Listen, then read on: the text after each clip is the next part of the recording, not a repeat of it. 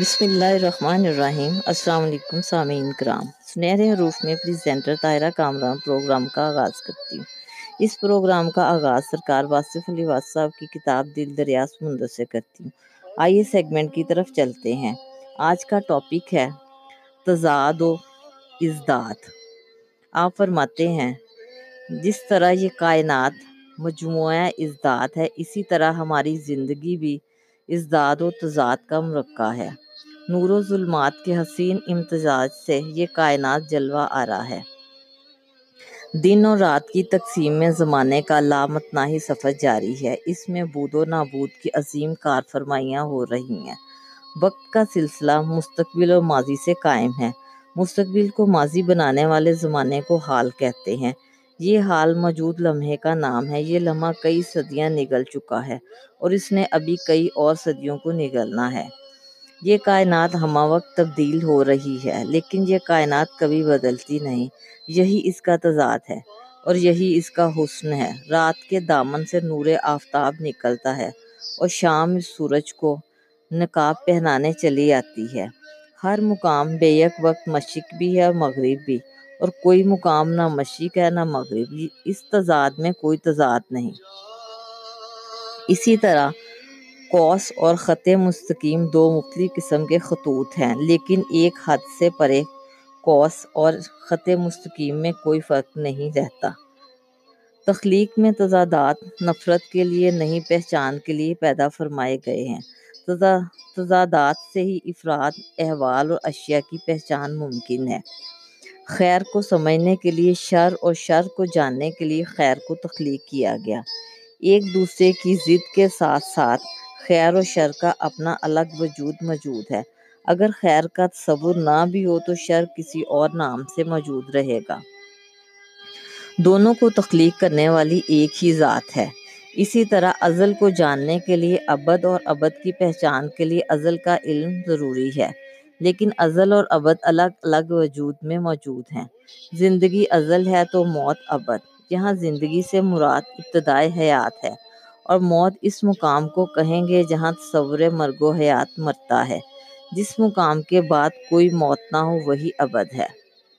تضادات کو جاننے کے لیے علم الازداد کا جاننا ضروری ہے۔ یہ وسیع علم ہے، نفی اور اسبات لا اور علا، عزت اور ذلت، ظلم اور رحم، ظاہر اور باطن۔ خارج اور داخل، روح اور ماورا، روح اور مادہ۔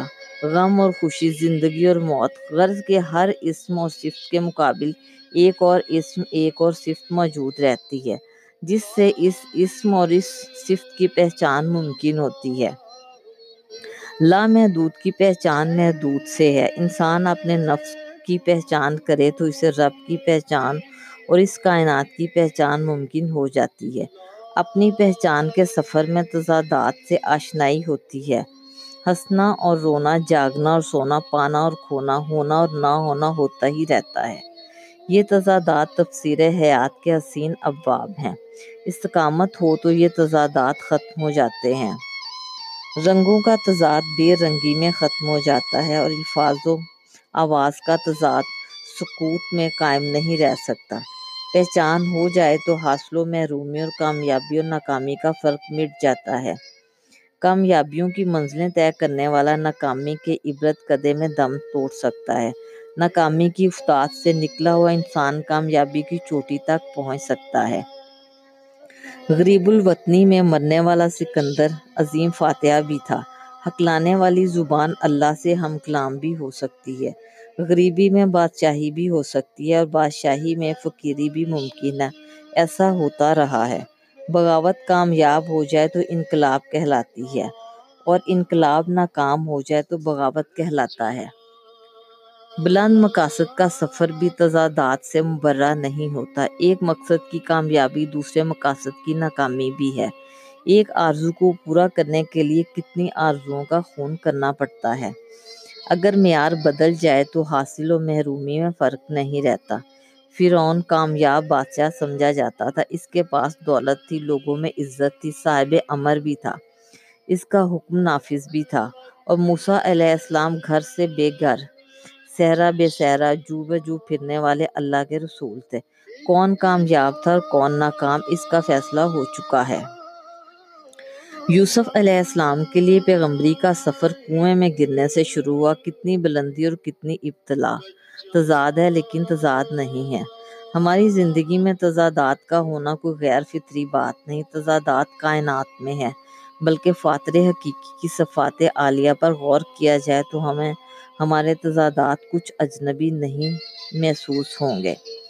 زندگی عطا فرمانے والا کچھ عرصہ کے بعد موت عطا فرماتا ہے۔ زندگی واپس لے لے لے لیتا ہے، وہ خود ہی کسی کو ملک عطا فرماتا ہے اور خود اسے معزول کر دیتا ہے۔ وہ عزت دیتا ہے، وہی ذلت دیتا ہے۔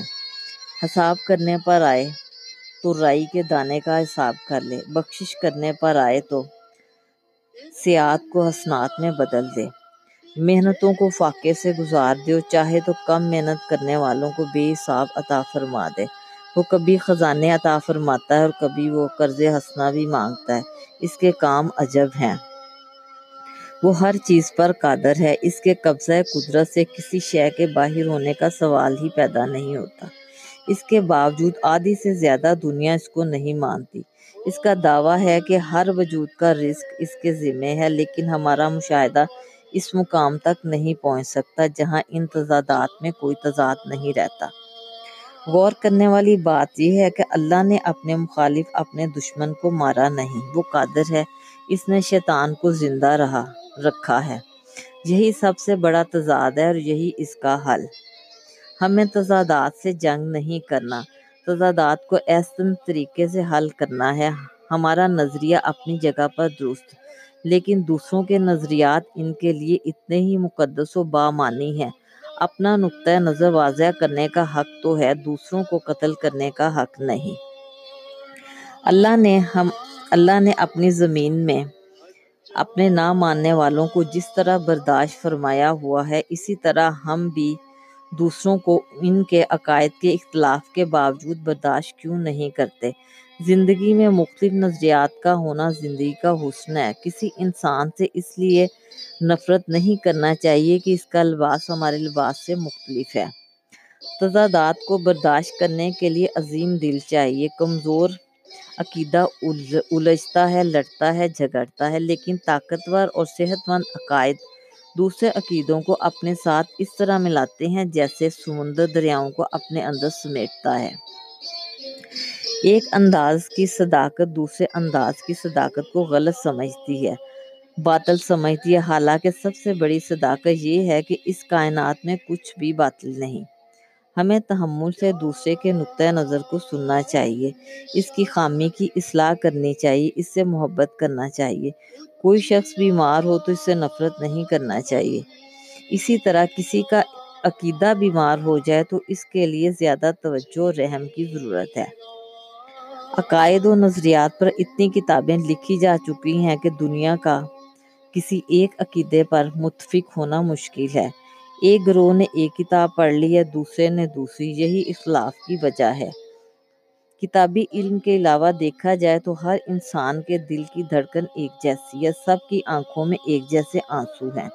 اور ہر انسان نے اس دنیا میں چند محدود ایام گزارنے ہیں۔ جو انسان ہماری نگاہ میں خار بن کر کھٹکتا ہے، وہ بھی کسی کا منظور نظر ہے۔ عقیدتوں کا فرق بھی مقدر کے فرق کی طرح انسان کے ساتھ پیدا ہوتا ہے۔ اس میں کوئی الجھاؤ نہیں۔ یہ عقائد بیان بلکہ حسن بیان کی باتیں ہیں۔ اصل عقیدہ ہمارا عمل ہے، دوسرے کا عمل اس کا عقیدہ ہے۔ فریقین میں محبت ہو تو عقیدے کا اختلاف ختم ہو جاتا ہے۔ ڈوبنے والے اس سے، ڈوبنے والے سے اس کی مدد سے پہلے عقیدہ پوچھنا ظلم ہے۔ زندگی کے بارے میں بہت کچھ کہا گیا۔ زندگی وجودیت ہے، روحانیت ہے، جنسیت ہے۔ حسیت ہے وحدت الوجود ہے وحدت الشہود ہے۔ معاشی استحکام کا نام ہے، حقیقت ہے، خواب ہے۔ تقدیر ہے، تدبیر ہے، یہ عقیدہ ہے، وہ عقیدہ یہ سب صحیح ہے، اس میں الجھاؤ نہیں۔ لیکن میری زندگی میرا ہی نام ہے، میرا عمل ہے، مجھ سے میرے بارے میں سوال ہوگا۔ سورج کا مذہب نہیں پوچھا جاتا، اس سے روشنی حاصل کی جاتی ہے۔ ہر انسان دوسرے انسان کی ضرورت کا خیال رکھے تو عقائد کا تضاد ختم ہو جاتا ہے۔ تضاد تضاد تخلیق ہی حسن تخلیق ہے۔ تضاد فکر حسن ہے، تضاد اعتقاد ہی زمین پر حسن عقیدت ہے۔ شاہین اپنی بلند پروازی میں کوتاہی نہ کرے۔ ابھی بلند نگاہی کا لطف اٹھائے۔ اسے کرگس کی مردار خوری سے کیا انات مور اپنے پروں کو پھیلا کر رقص کرے۔ اسے کووں سے کیا ضد؟ جو انسان اللہ کے جتنا قریب ہوگا، اتنا ہی انسانوں کے قریب ہوگا۔ اللہ سے محبت کرنے والے ہر انسان سے محبت کرتے ہیں۔ جو ذات اللہ کے بہت ہی قریب ہے، وہی کائنات کے لیے رحمت ہے۔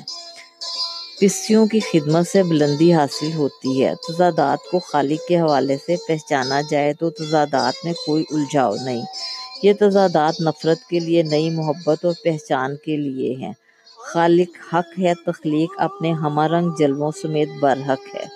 مخلوق اپنے عقائد و نظریات کے تضادات کے باوجود عین حقیقت ہے۔ نجات عمل اور حسن سلوک میں ہے۔ آج کے سیگمنٹ سے اتنا ہی۔ گفتگو کا یہ سلسلہ جاری و ساری رہے گا۔ خوش رہیں، آباد رہیں۔ اجازت دیجیے۔ اللہ حافظ۔